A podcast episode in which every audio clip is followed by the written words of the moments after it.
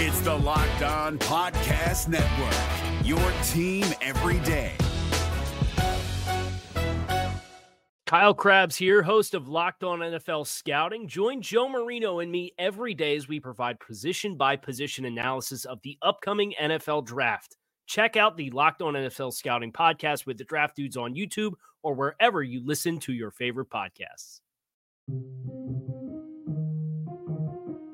Uh, I'm going to say no one's better than me. yeah, let's go. Blow up.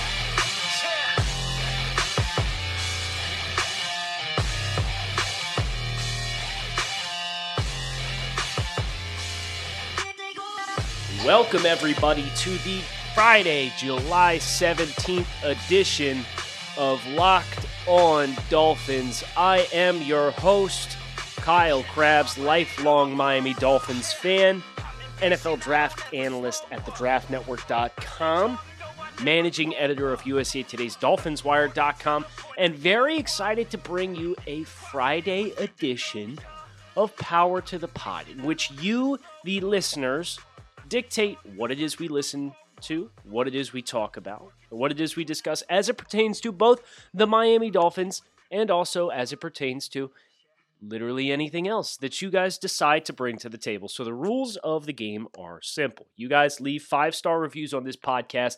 I guarantee you I will read your questions. If you leave Twitter questions, I will get to as many questions as I possibly can but if I do not address your question, odds are I will probably be addressing it over at dolphinswire.com, courtesy of written content, or over at thedraftnetwork.com if it's NFL draft related. So, we got a couple extra days. We usually do this show and dance on Tuesdays, but we had the Ultimate AFC East crossover series uh, throughout the course of this week. So, we are doing this on a Friday, and we're going to dig into some of these iTunes review questions. First one comes from Ish, Power to the Pod, 23 hours ago. Awesome job on the podcast. Thank you. What can we expect from d- new defensive coordinator Josh Boyer this year? Is he expected to have control of the defense or will Brian Flores be calling the plays? Again, great job with the podcast and thank you. No, thank you, Ish. As far as the dynamics of the Dolphins' defensive play calling duties? That's a good question. I'm not sure if that has been specified yet as far as what that role specifically is going to look like, how they'll balance those dynamics. I would expect Brian Flores uh, to have a heavy hand in the game planning. But knowing what I know about Brian, it would be my expectation that he would not carry primary play calling duties because he is uh, kind of the general, right? And, and you have to be a really good coach to handle play calling duties and that extra bit on your plate versus the overall oversight and management of the team. And I think anytime a coach tries to do too much and have their hands on in too many places at the same time, it's when you start to get into trouble. So Dolphins promoted within to keep Josh Boyer and have him be the defensive coordinator of the team. I expect that endorsement will result in Boyer being play caller, even if Flores is heavily involved. But I cannot say that for certain, so don't quote me, and it could very easily be wrong. I don't have that information firsthand. Uh, Caitlin. Kyle, very knowledgeable. Thank you. Uh, Power of the Pod question. Kyle, what do you make of all this Jarvis Landry return talk? I'm not sure you saw it, but a report came out about how upset he was to leave. Do you ever think we could get him back on a restructured deal? Yeah, so I did see this. This came out on on Twitter. Uh, I don't know if the guy who was talking about it has any uh, formal affiliation with any outlet, but he was talking about how, from his understanding, Jarvis was devastated when he found out he had to leave Miami. He loved Miami, loved the community, loved the, the culture of South Florida. Uh, didn't jive with the coaching, obviously, as you might be able to expect from how any other player receives this coach uh, that the Dolphins used to have. Uh, but that he kind of summarized it, the, the gentleman who was talking about Jarvis, to, in saying that you know he would eventually someday love to come back. And uh, he piggyback off of that to then talk about how uh, the Dolphins were actually in dis- potential discussions about bringing in Odell to play with Jarvis in Miami. Those guys are now obviously reunited in Cleveland. And yeah, I love Juice as a player. And I thought that Miami definitely did him a disservice by putting him into that box of being that player in Gase's system. And he got a ton of volume. Uh, but he's a much better route runner and much more capable as a receiver than being effectively a glorified running back in the passing game. I would love to have him back. Uh, price would have to be right. Uh, but he is kind of one of those. If he's on your team, he's going to be a fan favorite because of the way he plays the game. That's kind of how where I stand on Juice. So yes, if you could financially get Juice back, I don't know if how keen I am on potentially paying him fifteen million dollars a year. But uh, if the money made sense, I would love to see Juice back in South Florida. Uh, Dankobo, great host, five stars. Thank you. Two questions, double dipper. I like it. How did you get in journalism and podcasting when you went to Penn State for exercise science? That's a very good question. Uh, so, I originally got into football media because I had a colleague and a friend who had some success uh, and got hired by a pro team as a scout. So when he got hired, uh, he kind of said, "Look, here's some of my notes. If you want to take a look at them, uh, you you are intelligent enough to to work in this space, and would encourage you to kind of shoot your shot." And so I created effectively a, a blog that served as a living resume, then which I was trying to attract the attention of an NFL team to to be able to work for them. So effectively, I was building a portfolio in real time on the internet.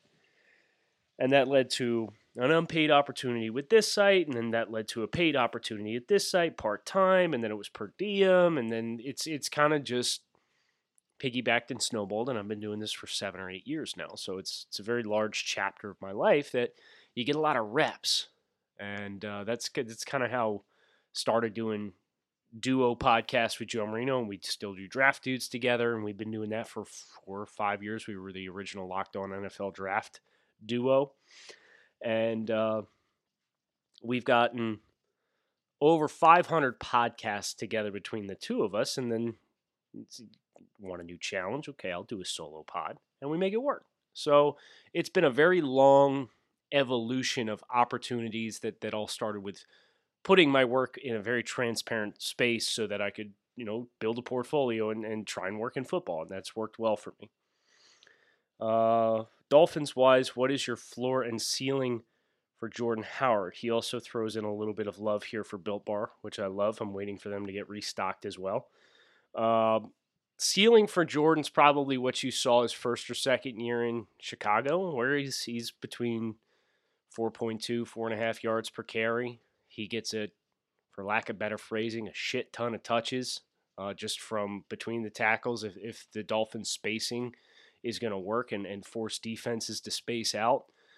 Um, worst case scenario is he's not very well equipped. You know, the Dolphins' offensive line is is unable to create fits and gaps for him because I don't think he's a guy who's going to win and create a lot of uh, magic on his own.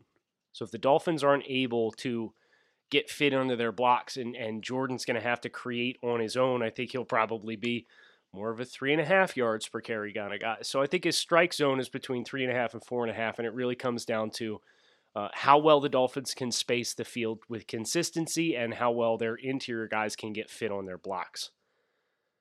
Um, Okay, from July 7th, Fins fan number one. I know it's early, but what position groups look deep and thin in the 2021 NFL draft? Corner group is deep. Wide receivers are deep again. The tight end group is deep. I think the offensive tackle group is not great. Uh, obviously, Penei from Oregon is a going to be a household name. There's some other contenders, toolsy guys, but I like that the Dolphins kind of check that box in the here and now. Uh, the running back group should be quite deep as well. I think it's a deep class overall. Uh, the linebackers are strong. The edge guys are the pass rushing group is kind of hit or miss as far as what I've seen thus far. So that would probably be one of the areas that I would designate as not like one of the strongest years in recent years if you need edge rush. So kind of a, a quick broad brush stroke of what the draft looks like based on some of the work that I've done over the Draft Network with the scouting team there. Uh, five star review. I believe that is it. We got everything else last Tuesday. So thank you for all of the reviews that you guys left. If you left one and it's not showing up, which is something that happens somewhat often, I'll get you next week. I promise. I will always get these five star reviews. Guaranteed. Is your team eliminated from the playoffs and in need of reinforcements? Maybe it's time for a rebuild, or maybe they're just a player or two away from taking home the Lombardi Trophy. Either way, join Keith Sanchez and Damian Parson for Mock Draft Monday on the Locked On NFL Draft Podcast. They'll tell you which college football stars your team will be taking in the 2024 NFL Draft. Check out Mock Draft Monday on the Locked On NFL Draft Podcast, part of the Locked On Podcast Network. Your team every day. Which brings us to the Twitter questions. Got about 25 of them. Uh, first one that I'm seeing here comes from Jesse. If there's no preseason, could you see the team having more full contact and letting the quarterbacks be sacked to get the players acclimated to being hit? Personally, no. I would be stunned if they embraced more contact and wear and tear. Uh, you might see thud, where you know you you can pop guys with a pad, but you're not going to the ground. Um, but yeah, I, I think they're to avoid. I don't think they will compromise the practice safety of the players in order to brace for games. And we got to know coming in that's part of the reason why the the players association is pushing for a longer ramp up into games because if they don't have the longer ramp up and they're not making those concessions uh, you're going to see more players get hurt early on in the season and i think that's going to be a risk no matter what based on how this timeline's been thrown off but uh, hopefully they find the right balance. But I don't think they'll compromise hits in practice and, and quote unquote waste those hits. Jack, I believe our running game will be very productive this season with our version of Thunder and Lightning. What are the best running back combos in Miami history? What is a realistic prediction for our running game this year? Oh boy. All right. So we got like the three headed trio of Csonka, Kiick, and Morris. We've got Ricky and Ronnie. And I am not ready to put anybody else in that stratosphere of those five guys, that pair of duos. I know uh, Ricky and Csonka leading rushers in team history. I'd probably defer to the team that had the more winning success because the, the, the Dolphins running game that was like their brand of play, their style of football, right? So I would probably say the best running back field in Dolphins history is the Csonka Kiick Morris trio. Kyle Smith is here to absolutely kill me. But that's fine. We'll figure this out together, Kyle. You have one game to win. You have to choose a Dolphins quarterback that has started post Dan Marino. However, you can't choose Jay Fiedler, Chad Pennington, or the Ryan. So Ryan Fitzpatrick or Ryan Tannehill. Tua hasn't started yet, so he also doesn't qualify. Whomever you choose is as good as they were when they were on the fins. Who would you pick to win that single game? I'm going Matt Moore.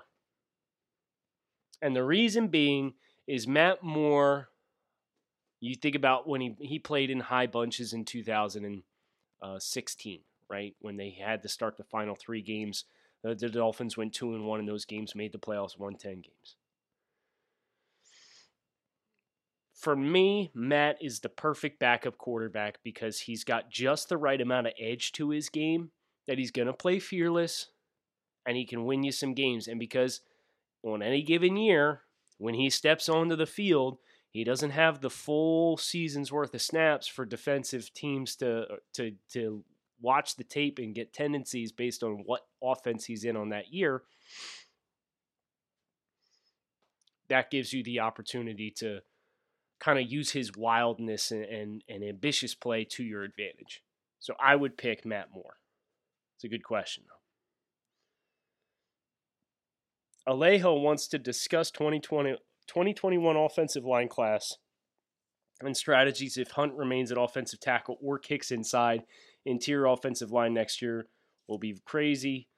Um, Matt Miller also said Penei Sewell is not offensive tackle one for some scouts. Yeah, I mean, I've, I've heard some of that sentiment myself, and I think when it's all said and done, I think Penei will be uh, the number one offensive tackle just because of his tools and traits, and it's like those non-coachables that he has from an athleticism perspective are very hard uh, to overlook.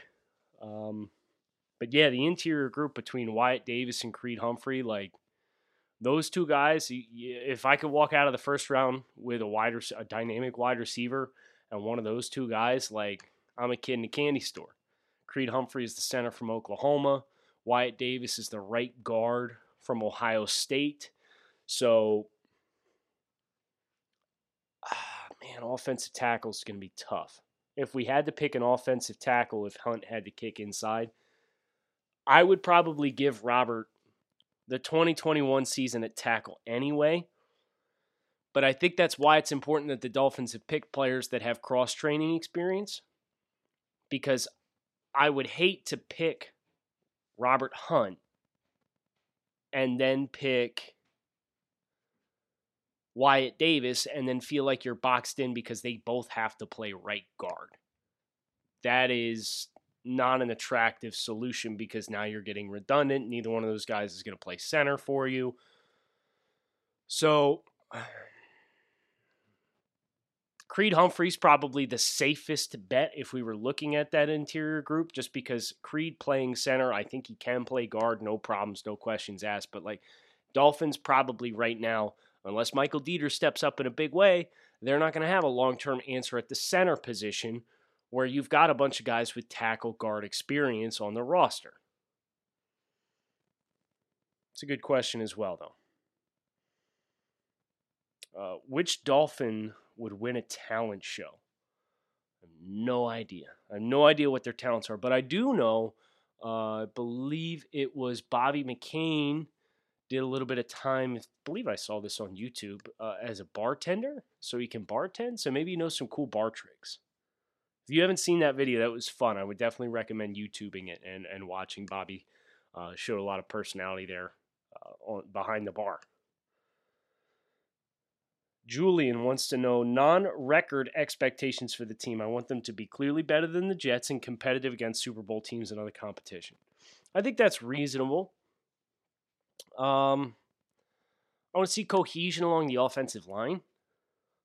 I want to see the Dolphins uh, get some some reps for Tua by the end of the year, preferably coming after there's cohesion on the offensive line.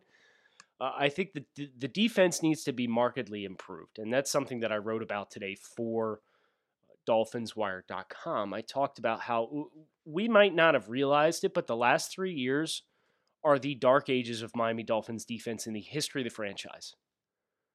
The team in the last three years has given up the first, third, and sixth most amount of points that the team has ever given up in a single season. Each of the last three years is, is among the sixth, top six worst points allowed totals in team history.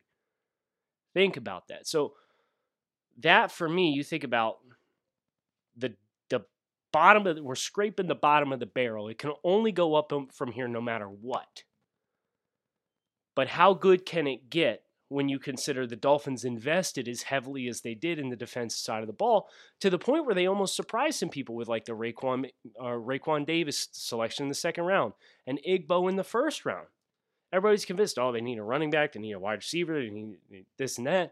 Well, they went out and got more defense. And it's because if you look at the trends of the Dolphins defense 393 points, 433 points, and then 494 points in each of the last three seasons. Sucks. It's been brutal the last three years. So that is my big point of emphasis. Brian is a defensive minded coach. Obviously, the, the 494 last year was inflated by giving up, was it 96 points in the first two games of the season? 99 points in the first two games of the season? So, like, at face value, yes, you got to acknowledge that. But at the same time, that's a large number. And even if you take half those points off the board, it's still a large number. It still would have been the most. The Dolphins' previous high was 437 points allowed, and that was back in 2007 when the team went 1 and 15. So I want to see this Dolphins defense get a lot better if I'm going to ignore expectations from a wins and loss perspective. If you're looking for the most comprehensive NFL draft coverage this offseason, look no further than the Locked On NFL Scouting Podcast. Join the draft dudes, Kyle Crabbs and Joe Marino, as they go position by position through the NFL free agent class and into the star studded crop of college stars who will be selected in the 2024 NFL Draft. If you want to know who your favorite NFL team should be adding to its roster, you need to check out Locked On NFL Scouting, available on YouTube and wherever you get your podcasts. Part of the Locked On Podcast Network. Your team every day. The Spectacular Sports Spot wants to know what my favorite kind of music is. I have an oddly like diverse palette. Like EDM, like rock, I like rap and R&B. Pretty much the only thing I don't listen to with any consistency at all is country. But that's me personally. I know there's country fans get like real territorial about country music, and I will not pretend to be a hater, but it's not on my preferred playlists in any scenario other than like maybe it's summertime tailgate. And that's it.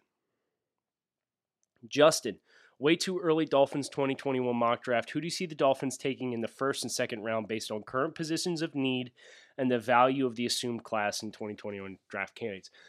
This is interesting question. I did see uh, Brent Sobleski of, of Bleacher Report did a mock, and the Dolphins had two top 10 picks because it was based off the Vegas win uh, win total, like over underlines. And the Dolphins picked two defensive players in Micah Parsons and Marvin Wilson. So Micah Parsons is a stud linebacker from Penn State. Uh, he will be a top 10 selection pretty comfortably, even at linebacker. Uh, he's an athletic freak, pretty special player. Marvin Wilson, another war daddy at the, the trench spots. Uh, think Christian Wilkins with more power, maybe a little less quickness, but um, it, kind of that cut from that same cloth. And I think if the Dolphins were to, for whatever reason, opt to let Davon Godchaux and Raekwon McMillan walk, those two players would be financial upgrades because they're on rookie contracts, so they'll be cheaper. They will be upgrades on the field because they're both more dynamic, explosive players but you're not getting any better on offense. So that kind of hurts. You know, when we're talking about, you know, maybe getting Creed Humphrey. I doubt Creed Humphrey would be there in the early second round. So you kind of have to play that game. And I think that the def- defensive line has probably gotten enough reinforcements where they could take the loss of Godchaux in stride without having to pick a guy in the first round. But even still, it's like I really, I personally really want speed at wide receiver whether that's Jaylen Waddle or Rondale Moore. We want to go the DeVonta Smith route because he has such great chemistry with Tua. Like, I'm fine getting on board with that too. But I, I genuinely believe the Dolphins said this year we want to get the line as well situated as we can. We want to get our quarterback. We're going to assess that for a year, and then it's time to add the toys. Now, DeVante, Preston Williams, Mike Gesicki, that's a great start. But that's not the whole group. And Albert Wilson's in a contract year, and Jakeem Grant struggles with durability, and none of these running backs are situated along. So I, I want some, some speed and some home run hitting power because you think about the way 201, and you know, take it as you will, the people made it a criticism, but like his guys thrive in yards after catch, and the Dolphins do not have those players right now. Some wide receiver candidates that I did not mention. I would shout out Rondale Moore from Purdue If you want a really fun 20 minutes, go turn on a couple cut ups of Rondale Moore playing football. Ohio State 2018. Go watch that game. Dude is dynamic. Really, really fun to watch. Uh, Mike Samuels, considering the two quarterback rooms of Cincinnati and Miami, do you see Tua's situation as being so much better that it positively affects the trajectory of his career versus Burrow's for the long term? This is an interesting question, and like this has definitely been something that I've noticed as it pertains to how Cincinnati is choosing to handle Joe Burrow. They've got a super young head coach in Zac Taylor. They've got super young coordinators and quarterback coach. Their most experienced quarterback on the roster is Ryan Finley, who was a rookie in 2019, and Joe Burrow's coming in as the unquestioned king of the castle. Compare and contrast that to the Dolphins, who hired a long time offensive play caller in Chan Gailey, who has experience going all the way back to the late 80s with the Denver Broncos and John Elway. Chan Gailey coached John Elway. And then he went to Pittsburgh. And they did a, a lot of spacing stuff with Kordell Stewart. And then Chan had his his opportunity to come to Miami for a few years and be a play caller in life after Dan Marino. And then he was in Dallas for a hot sec. And then he went to Buffalo. And then New York. Dude's been all over the place. He's seen everything. He had stops at college along the way and run college offenses. And then you take that and you put Ryan Fitzpatrick and his experience on top of that. The wealth of knowledge that Tua is going to have at his disposal versus Joe Burrow is not a variable that should be overlooked. I absolutely agree, Mike. It's a great question, and it absolutely can have long term implications. And uh, the, the analogy that I make is this uh, Dol- Dolphins fans, um, you'll see some that, that bemoan the team not drafting Lamar Jackson in the NFL draft. Do you think if Adam Gase would have got Lamar Jackson, he would have known what known what to do with him? You think if if Patrick Mahomes would have gone to the Cleveland Browns with Hue Jackson instead of Andy Reid and the Kansas City Chiefs, do you think he's this version of Patrick Mahomes? Probably not. So these environments are absolutely critical for some of these quarterbacks. Now, there's quarterbacks that are able to transcend that and make everyone around them better. But would you rather have a favorable environment to put a quarterback into as a young player? I know I would.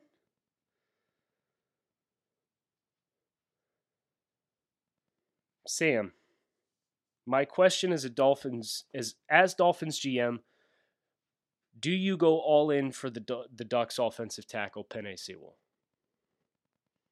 Probably not. Uh, he's good. He's extremely good but the needs of the many outweigh the needs of the few. And the, the Dolphins are not an offensive tackle away. And they just took two offensive tackles. Now, granted, you can move Robert Hunt inside the guard. You could probably move Austin Jackson to right tackle if he's comfortable with that stance. And now you're overhauled uh, all over again. You're getting guys starting in three new spots. But no, I think the Dolphins have much more pressing needs by volume. I think they will continue to be a team that covets drafting by volume and having draft assets in volume. So if the Dolphins end up picking 10th and 16th and, you know, Penei's going to go in the top three, no, I'm not going to endorse that move uh, for an offensive tackle, especially in an offense that is so quick game oriented that the ball is going to frequently be out of his hands. You know, it, that mitigates some of the need for guys that can pass protect for three and a half seconds with any consistency. Last question today, and there are other good questions that we have not discussed, uh, including uh, several questions about the safety position. So look for that tomorrow over at Dolphins Wire. Robert wants to know if you have the ability to sit down with Dolphins leadership of your choice, who do you choose, and what are the three questions you ask and why? You know what? I lied. That's such a great question. I want to make that a show next week. Maybe I can make that Monday show. You know, questions for leadership. And I'll go through what three questions I would have for each of the prominent figures in the Dolphins brass. So thank you, Robert, for a great question. So now I'm going to skip over the safety stuff because I want to do the safety discussion in writing content. What division and conference, politically thing correct? We'll finish with this one. What division and conference should the Dolphins be in? Listen, they were in uh, an AFL team. They belong in the AFC. But what division do they belong in? Sure as hell not the East. You think about Buffalo, New England, New York. All these teams are bunched together.